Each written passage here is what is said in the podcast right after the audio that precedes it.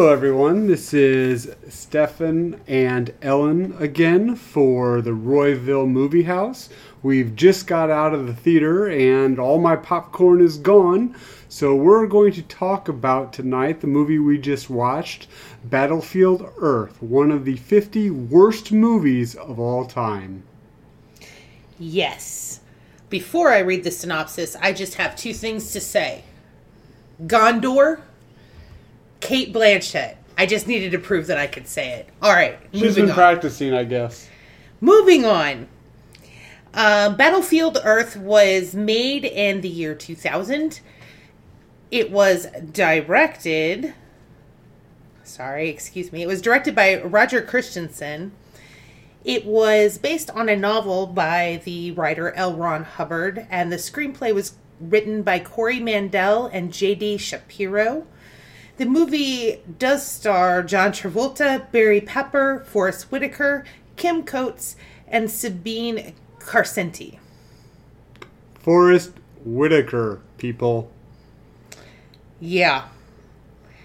Anyway, uh, Battlefield Earth was written and based on a novel by L. Ron Hubbard, who was the founder of a religion called Scientology that John Travolta is huge into. I think the person who is the only other person on Earth that's more into Scientology happens to be Tom Cruise. Yeah! So, given that this movie was a passion project by John Travolta, and I believe that it did not, did not highlight any of the good that L. Ron Hubbard could have put into a book that is more than 3,000 pages long. At all. It was bad. And I like bad movies. It was bad. Uh, so your uh, your initial reaction, because I'd already seen the movie, I already knew it was bad. So Well, I already told Ellen before this review that I was going to try not to cuss, and it is going to be very, very hard to do that. But my initial reaction, because I like like she said, I hadn't seen the movie before, and even when it came out, I'm a huge sci-fi fan. If you've uh, listened to any of our other videos, audios, and but I never really had an inkling to see this movie about 20 to 30 minutes into the movie, I had the impression, and I told Ellen this, that it was The Office with like Steve Carell, Steve Carell and John Krasinski. Uh, it was The Office only if it was a very crappy, I didn't use the word crappy, if it was a very crappy sci fi action movie. correct, because it wasn't very actiony. It wasn't very actiony and it was not good. oh my gosh, it was not good. And that's not to say that Steve does not like the sitcom The Office. He does. Oh yeah, seen it all the way through twice. What he means by that is there was more talk about the corporation than actiony things or futury things. It was all about the corporation. Replace gold, and if you've seen the movie, replace gold with paper supplies, and it's The Office. There you go. I don't. I just don't want any of you to to believe that Steve does not like The Office because that would be a very big untruth. Um. So, that being said, I had seen the movie once before, and I had forgotten how some how bad some of the scenes were. The unfortunate thing is, it has a fantastic cast, and so it makes it that much more disappointing. I mean, Forest Whitaker usually is amazing. He's a great actor. Uh, Kim Coates, who played the sidekick that was his enemy at the beginning, turned around, whatever. He was pretty good. He's also uh, in Sons of Anarchy. He played the character Tig, I believe, in Sons of Anarchy, and he actually looked worse in Sons of Anarchy than he did as a caveman in this movie. That's another point. All of the cavemen Have great dental plans and are for what a thousand years of degradation. and are so clean. So clean. Very good looking, model esque. That too. Um so all of that being said, Steve's initial reaction, my initial reaction, and a little bit about how the movie was made. Um, we're going to move on to kind of the nitty gritty, which are the characters. We're mainly going to talk about two. That's Johnny and Toro. Johnny was played by Barry Pepper, The protagonist. and Barry Pepper was in his heyday at that point. Barry Pepper was in just about every other movie that came out. This is toward the end of his heyday, actually. He was a late 90s guy. Johnny was a boring character and got beat up a lot. A lot. A lot, a lot. And the Cy- Psychlos? I want to say Cylons, and that's way not right. I think it's Psychlos, yeah. the Psychlos like to choke him. Evidently, Barry Well, Pepper. that was their move. It's kind of like the Kirk Doug- double uh, fist hit. Their move is the grab you as you're doing anything and choke you out until they decide to let you go because because, reasons. Yes, because. Because shut up. um, it, I, I don't know if this was a, a decision on maybe the directing team to show that the Psychlos were bigger than humans because when they're choking you, they're lifting you up off the ground. And there's really like nothing you can do. You're in a vice grip. But they did it so much in this movie, it just became lazy, in my opinion. Correct. I also think that they did it because Barry Pepper makes a very convincing I'm dying because my throat is being cut off noise cough thing. Ah, well, okay. That was my thought. I thought maybe the director heard him the first time and was like, "Yeah, do that. Keep keep doing that. Keep doing that." Uh, the other main character is Terl, played by John Travolta. He is the head of security for the Psychlos on Earth. He's trying to move up in the corporation, hence our talk of how much corporation talk there was. Very, very in depth corporation talk about budgets and projects and Payroll. payroll. And my God, seriously? It made The Phantom Menace look like a straight action movie with no talking. Just letting you know. Fair enough. And especially all of the talking coming from the aliens. The aliens are supposed to be this conquering people who basically mine planets until they're husks of things. And all they can do is talk about how the workers have to take half salary and how Forest Whitaker's character has five wives to support. Yeah, very riveting action adventure talk. Uh huh. However, John Travolta, to his credit or detriment, I'm not sure which, did, as I said before, get so fat because he ate the scenery. He didn't just chew the scenery, he just ate it. He made a Thanksgiving dinner out of it and poured gravy all over it and was just going to town. And it makes me think was he actually just having that much fun because he knew that the movie was crap? Or was he being directed that way? Or did he throw himself into it and this was genuinely what he thought a Psychlo was? Could be. He probably had read the book, I would assume, being a Scientologist. Yeah, I according to that show we watched, they had to wa- they had to read everything L. Ron Hubbard wrote, but I don't know if that included his works of fiction or not. They never really got into it. Yeah, maybe he got a book on tape. Three thousand pages, that's a lot of hours.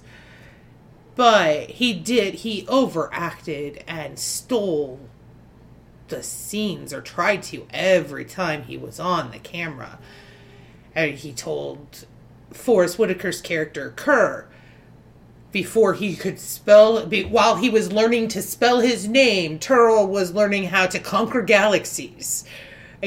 I don't even understand, like, what made what a head of security on a planet full of beings that were so inferior physically that they were able to take over the planet in nine minutes.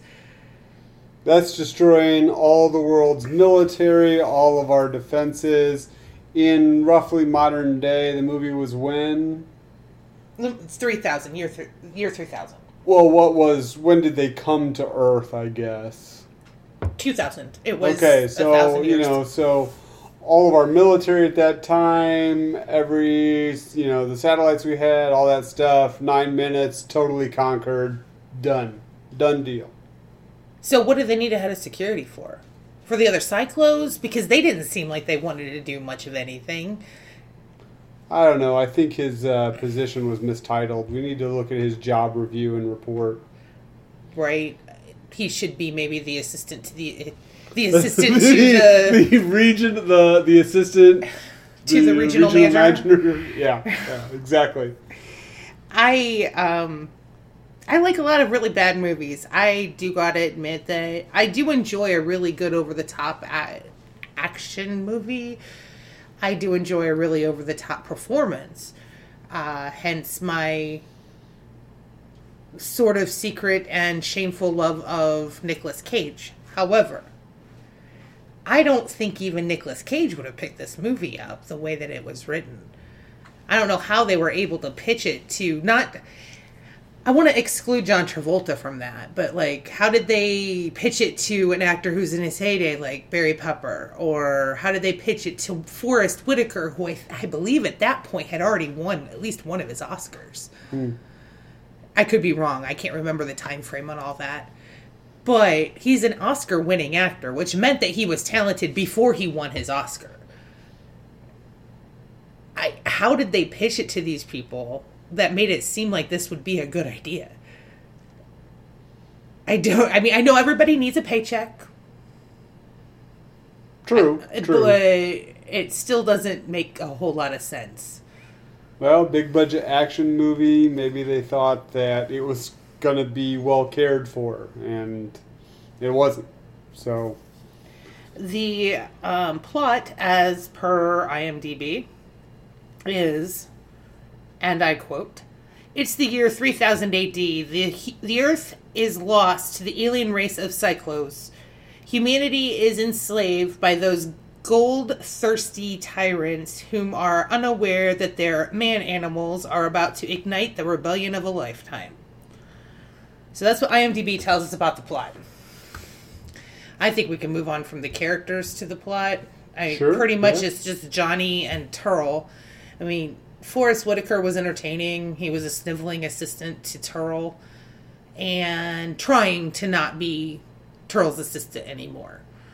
And Kim Coates played another human who joined in the rebellion kind with of Johnny's sidekick, so to speak.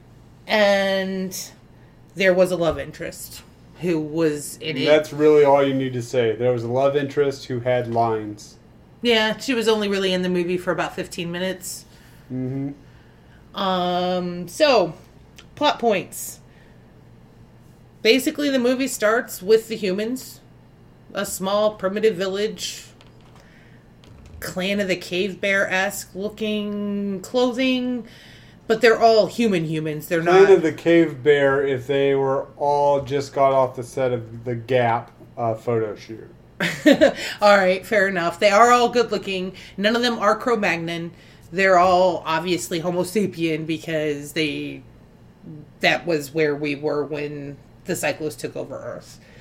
They talk about the Earth being taken over by demons and the gods abandoning them, and Johnny needs to leave to Go do stuff, find the gods. hunt something. I it wasn't really clear to me what he actually had to leave for. So he left. He left and gets freaked out, and his horse gets freaked out by An old putt putt. yeah amusement park thing. and at that place is when he's ambushed by Kim Coates' character and I'm assuming his brother. He's not in the movie for very long, so it doesn't really matter. And they take him to some place where they say the gods live, or they've seen the gods before. And it is a city. I don't know. I don't remember what city that was because we see Denver and we see Aspen, but I don't remember what city I they think it was. Aspen, maybe. I'm not sure. Anyway, it's a ruin of a city. The buildings are all actually, although they're ruins, they're standing pretty well after a thousand years. Good on us for having such good workmanship. The cars don't seem all that rusted out. You can still tell what colors they are after a thousand years. And most of the signs you can still read. The mannequins still have their clothing. But the man animals think that the mannequins were actually real people a thousand years ago that upset the demons, and the demons turned them into this. This is the mentality. This is the the ideas that the man animals have up until this point, which makes it even more ludicrous what they do, what they are able to accomplish within a month, and then what happens at the end of the movie for me. Fair enough. So they're ambushed by a Psychlo at this point. The audience doesn't see the Psychlo, but it's obviously an alien because you see how big he is and, you know, his dreads. And the next thing you know, he's being flown off and freaked out because he's flying, because these humans don't fly. And they're taken to Denver, to the dome, because the Psychlos can't breathe Earth's atmosphere. They have to breathe something that's poisonous to humans. So the Psychlos stay in these pockets, these domes that are pumped full of this gas that they can breathe. And both species have these rebreather things that they wear when they're in the other species areas. So that's established right away that the humans can't breathe the air that's inside the dome because they're given their rebreathers at that point.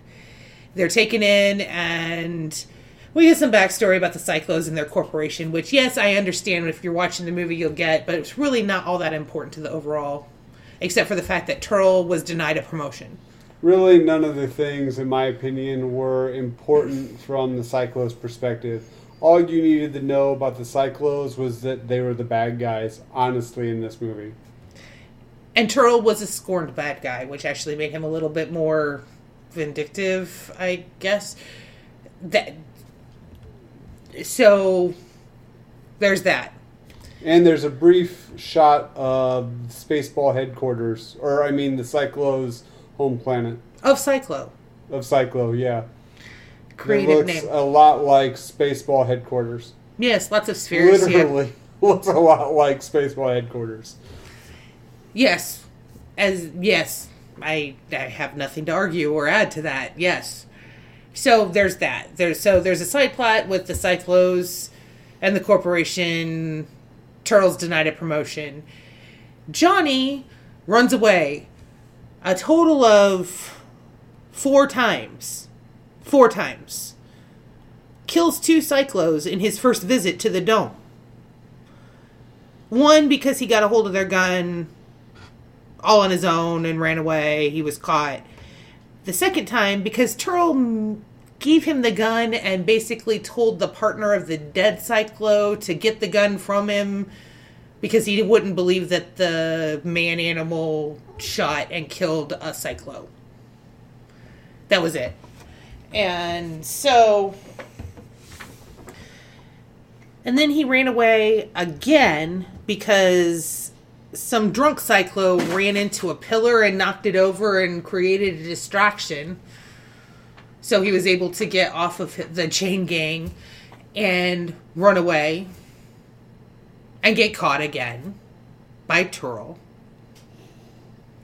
And then Terl takes him, develops this really convoluted plan to train men, train humans to mine, even though they see humans basically as dogs, as animal animals, not as sentient, and not not as a creature that has sentient intelligence, but as a beast of burden. They don't speak the Psychlo's language, so they hook Johnny up, the rebellious one who can't be trained and keeps running away, and has killed multiple Psychlos. They hook him up to a machine that teaches him the Psychlo's language. You know that scene in Scanners where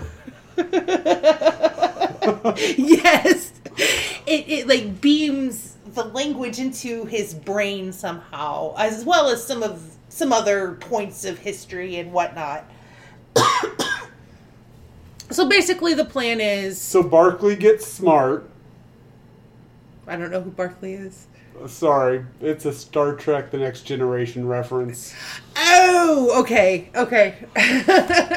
so Johnny gets smart, and Terl uses him to lead the small group of people that he's going to teach to mine because they found a vein of gold somewhere where there's a lot of radiation that's very incredibly poisonous to the Psychlos so they can't go in and mine it but the man the men can.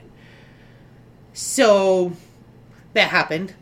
They take johnny into a flight simula- simulator and teach him how to you know fly the vehicles that the Psychlos have. But he's had his mind altered with super knowledge.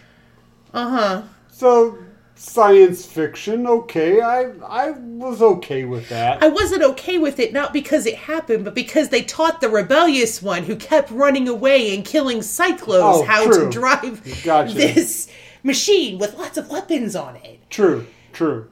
So they do that. And in order to hold leverage over Johnny's head, because, and this was a joke that played out way too badly and way too long in the movie. During one of the they run away scenes, they go without food for three days. And so Terl and Ker are watching to see what food they go for because obviously that's the favorite food of this man. And it, he ended up eating a rat raw because he was starving. And they didn't have any way to cook it. So he just ate it. And so Terl and Ker thought that that was their favorite food. So they tried to motivate them by giving them raw rat. And it was basically a running gag. I I say gag, it probably since this isn't a, supposed to be a comedy, it's not a gag, but it was a running gag through the rest of the movie. I mean, he ended up calling Johnny rat brains through the whole rest of the movie. If it was just that, that would be fine. But like one of the things was he was just like, "Are you hungry, boy? Are you hungry?" And he tries to shove a rat down his throat, like literally. Anyway, that's a side venue. so after he's trained to fly the helicopter hovercraft weapon thing, he is taken he and his pals are taken to the side of the mine by way of his girlfriend, Johnny's girlfriend, because they find her because his horse comes back. and It, everything happens so weirdly in this movie. It's really hard to explain it. But his horse comes back. They know something happen- happened. Things happen because the plot dictates that it has to happen. You're, in my opinion, not really supposed to think too far into it. But horse comes back. She says he has to. She has to go find him. She goes to find him. Has a picture hand drawn that looks just like Barry Pepper. And so they assume that this woman knows Johnny, and they put an explosive collar on her that will decapitate her if he disobeys. And so, in order to prove that it would work, they put it on one of his crew and decapac- uh, de- decapitate that dude which starts the whole revolution within humanity because one dude died. Well, they were working towards a revolution. At least Johnny was working towards a revolution for a while. At least thinking about it. True, but that was one guy. I, it was it was a very strange ignition to the fire that caused the revolution. But the revolution starts, or at least the talk of it. They go out to the location of the gold the gold vein, and the mining crew takes their equipment, makes it look like they're mining. But before they got there, Johnny was able to get a hold of a bunch of written information about old humanity and where stuff was. Maps. Because the bad guy showed him. True, because nothing in that library was going to give him any information that he could use because they destroyed the world in nine minutes. And I want to make this a very strict point. Terrell, correct? Terl. Terl specifically told Johnny that he better do exactly what he says because he will be watching him while they're mining. He will be watching all the man animals while they're doing what they're doing. Specifically told him that and showed him how he would do it. Carry on. Okay. so while in the library, he looks at a bunch of maps and a bunch of information, and he gets the location of Fort Knox and finds out that at Fort Knox, there's a bunch of already mined gold. So, because the area where the gold vein is is filled with radiation, the cyclos can't come in. Yes, Terl does tell Johnny, I'll be watching. And the way he'll be watching is he'll be sending drones overhead with their little security cameras to uh, to basically take pictures as they're doing it. So they're unloading all their equipment.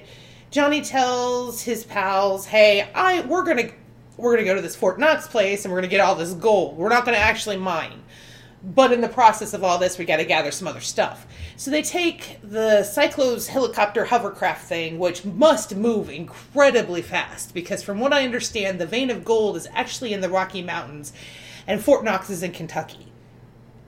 But they go to Fort Knox not by not directly, but by way of Washington D.C. Terrell knows nothing about this. Because he sends the drones over, and when they, they can hear the drone thing coming, so they start. It's a big enough crew that they can. Pretend that they're doing what they're supposed to be doing. So they basically get a vacation from being slave or eh, from being slaves, and can rappel down mountains and rock climb and have a good naturalistic vacation, while Johnny and his pals go off to Washington D.C. to look at a map of where the radioactive bombs are because somehow Johnny suddenly understands and knows that plutonium or uranium or radi- radiation of some Vibranium. sort radiation of some sort will react with the cyclone's atmosphere and cause a mm-hmm. chain reaction that will make like destroy all of their home world and any of the little pockets if they are if they open their transporters or you know whatever. Anyway it's kind of a big deal but i don't know how else to explain it because it's kind of not really super well explained anyway. So he and two of his pals see this map. Then they go to fort knox which is standing open. And unless it's in a spot where this radiation is i don't understand how the Psychlos didn't go and gather the easy to grab gold but instead decided to mine the harder to find gold, which in the year 2000, just like now, gold is pretty rare. So if there's a whole underground bunker just filled with gold bullion, why did they not just go and use their pallet jacks and wheel it all on out? It doesn't make any sense. But they didn't, and the vault's standing open, so they get some gold, give it to Terl, who questions how they were able to make it into bars, and Johnny just simply says, You have refined taste, and so I didn't think that you wanted raw ore. And Terl bought it. Because he's an idiot. Uh huh. So he gives him seven more days to get the rest of the gold from this gold vein and leaves. So, what does Johnny and all of his new companions do? Decide to leave for seven days. And Turo knows nothing about this. Because they leave half of them behind to look like they're mining. Uh huh. Yeah, are you seeing a seeing a thing going on here? The Psychlos are dumb. They're dumb. They might have advanced technology that can take out a lot of most of all of whatever our war technology. However, they're dumb. They're dumb. So they go to Fort Hood in Texas, get a bunch of guns and planes and ammunition and a thousand years of decay and entropy evidently was it didn't affect any of the weapons. Yeah, actually. I must condemn, or not condemn, I apologize. I must commend uh, the U.S. military for being able to house equipment for a thousand, finding a way to house equipment for a thousand years, and dust doesn't even settle. It is amazing. it's immaculate. They not have only does the dust not settle, but all the gasoline works, all the explosives and batteries and power works. All you have to do is switch a light on, and everything has power that it needs to have power. Bravo. Bravo. Yes. We have a scene at Fort Hood where the tribe of primitive men are attacking Almost cavemen like. are attacking a flight simulator with their spears because it starts to move.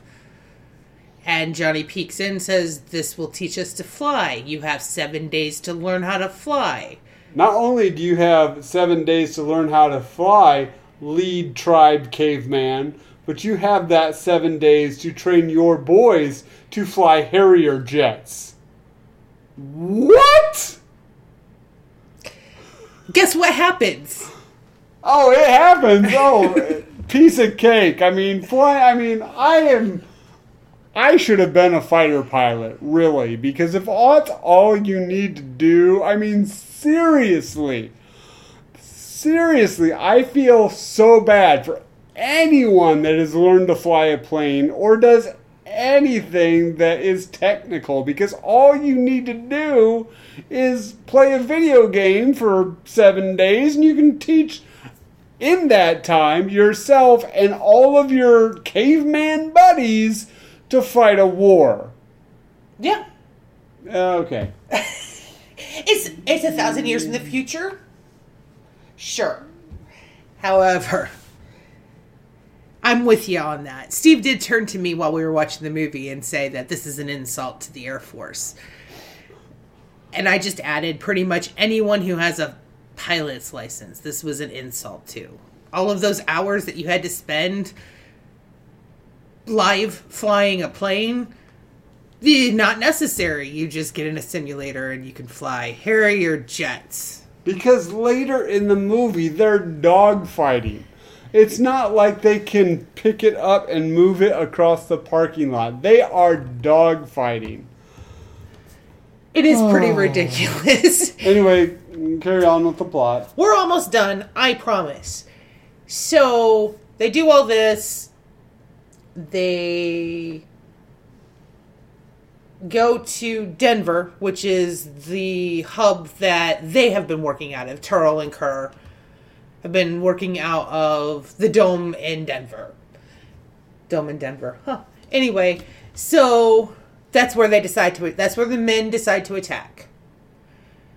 And that's where all of their families and their friends and compatriots are being held anyway. So, in order to get the men out of their cages, Johnny approaches Ker with some leverage that Turtle had on him about some this very plan and how it's illegal to train substandard species to mine. Which weirdly enough, if that regulation had been followed or whatever, that regulation was actually really smart. They shouldn't have taught the men how to mine because none of this would be happening if they were. But that's neither here nor there. So Terl had leverage on Ker, basically making Ker his patsy for the whole plan. And in exchange for the footage, Johnny asked for the freedom of the men. Ker gave it to him because evidently being in bad uh, in bad standing with the Home Office is actually a lot worse than letting your slaves go free.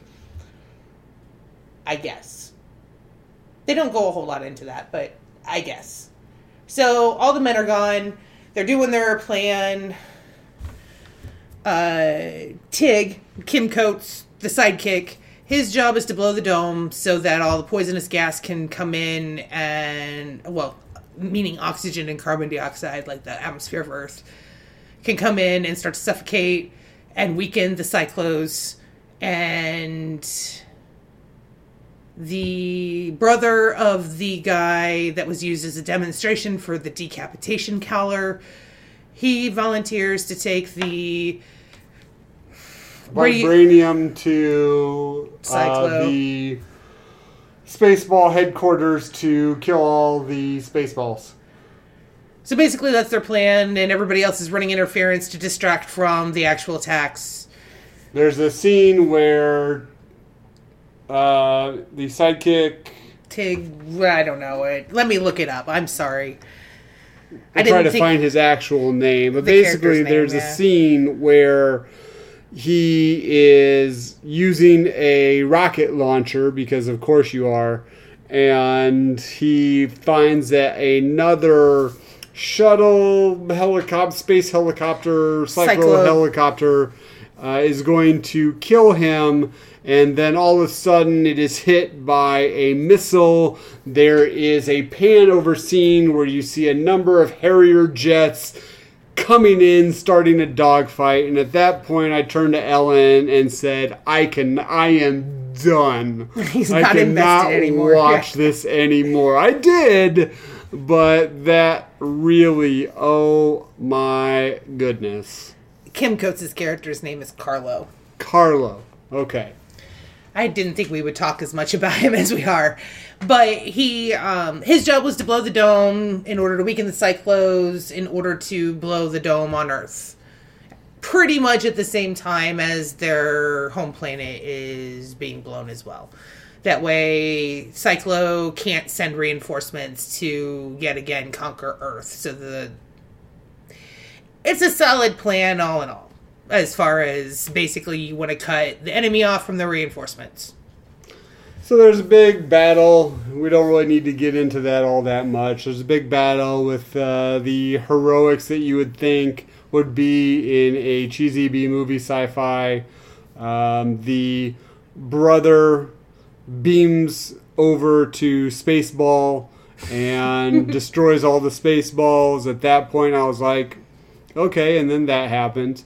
Um, and But then, not just destroyed all the spaceballs, like annihilated the planet to not even to asteroids. dust. Yeah, I mean, yeah, and that's why it was basically okay. That happened, yeah.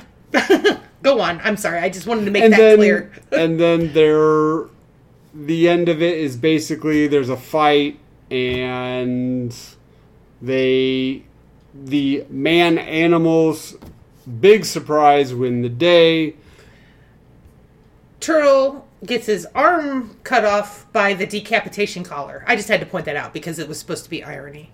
And then he is captured, put in Fort Knox as another bit of irony. He's actually been able to get his gold, and Johnny comes in basically with the triumphant humans, says that if anybody tries to attack Earth, the ransom for Terl will be so high because he is actually the one that killed the planet of the Spaceballs and that that will save Earth.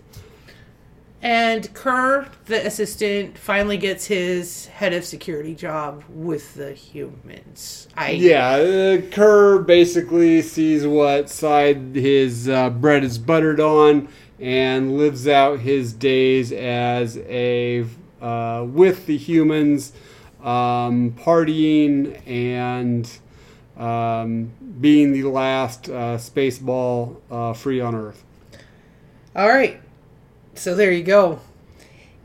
So Steve, were there any good points to this movie? No. Um, I I knew this question was coming, and I really, really tried to think of something, and uh, they didn't kill the horse. Um, that was good. um, I really like like seriously. I really am. I really tried to think of something, and I there was nothing stand out. And and to me too, I don't know what the budget was for this movie, but a lot of the special effects didn't really hold up all that well. Um, the writing was pretty poor. The plot was pretty flimsy sci-fi action adventure, but then again, I also didn't know if any of the people involved in the movie were actually taking it seriously. Um, and that's actually a real question I have. Were they, once they figured out what was actually happening, what they were being paid to do, did anybody really take it seriously anymore? I don't know. So, I yeah, don't know. so so at this point, yeah, I really can't. There isn't really any standout of anything that. Yeah, I can't. I can't. I got nothing. I got nothing. All right. So, as you know, we did actually. what ga- about you? Did you have anything? No, I was hoping to skip over me. Mm. no, actually, I don't think there's a whole lot of high points to this. Kim Coates was okay. I, his performance was okay, but he basically was playing the sidekick. I mean, there wasn't a whole lot of depth to him. Barry Pepper was really boring, even though he's an okay actor. John Travolta was not boring, was not boring at all. He filled up all the space that Barry Pepper left him. However, even though he walked really pretty fantastically and seamlessly in those platforms they put him in, I don't think that he and his overacting can save it as a fun movie for me. The cinematography was odd. It was weird. And I know it was supposed to look alien because the Psychlos are aliens, but like the, the lighting and the coloring and the fact that Psychlo is on a 45 degree angle for some reason everywhere I don't know how they got their whole planet to be on a 45 degree angle. I don't understand this. And I know it's probably just to show a difference between humans and the aliens. But it was disorienting and really kind of not well defined because they weren't always at an angle. I noticed it this time around that when they were in their dome or on Psychlo or whatever, it was only about half and half when it's like the cinematographer sometimes forgot to put the camera at an angle. I don't know. Maybe he wasn't drunk that day, those days. I genuinely don't know. And I'm very sorry if anybody knows and if that guy is a very talented cinematographer. That movie was not well done. It was not well done. Um so anyway, because for our first two movies, we did not do the system that we had set, out to do. We did not randomly pull pull names of movies. We chose Lord of the Rings because we owned it and it was number 50, so it was a good divider point on AFI's list because we're going to start with the top 50 and the bottom 50. And then if we feel like we want to move on, we have another 50 movies on both of these to do the issue with battle uh, the first bad movie is I wanted Steve to watch a movie that he hadn't been exposed to before because I would have picked a fun bad movie like Plan 9 from Outer Space or Manos the Hands of Fate or Attack of the Killer Tomatoes. And all of these whether Steve's seen the movie in their entirety or not just being married to me and having dated me for so long he's been exposed to a lot of these really fun cheesy B movie, horror movies, sci fi movies that will be on our list. But I wanted the first one out to be pretty fresh for him. And I do apologize, Steve, that it was such a stinker. Like, Oh it- yeah, I, I people had talked about it, and I I did not think that it was as bad as it was. well, it can only go uphill. There are a lot of fun bad movies that are. I don't want to say so so bad they're good, but there are a lot of really fun movies to watch. Like Ed Wood puts a lot of heart into all of his movies, but they're all bad. So you have a good time watching somebody do their passion. But I just wanted to apologize to you officially. That will be posted up forever. That I exposed you to such a bad movie the first time out of the gate. All right, all right. So that was our discussion on Johnny versus the Spaceballs. what are the next two movies that we are going to uh, rent the movie house for? All right, so our next good movie, which will be next week, we will watch Midnight Cowboy, starring Jon Voight and Dustin Hoffman. Made in 1969, and it is number 43 on AFI's Top 100. Uh, so there's that. The following week, we will be watching The Swinging Cheerleaders, filmed in 1974, about an expose into the cheerleading world, I guess, is what I got from the synopsis. so it hopefully will be fun. All right, so it looks like they are lighting the lamps on the street in Royville, so our time is about done here. If you have seen Battlefield Earth and want to discuss it in the comments, please go ahead and put your notes, and we might uh, have a little discussion about how bad Johnny versus Spaceballs actually was. If you liked it, we'd like to know why you're so crazy. Other than that, please hit subscribe if you can, and we will see you next time at the Royville Movie House. Bye bye. Bye bye.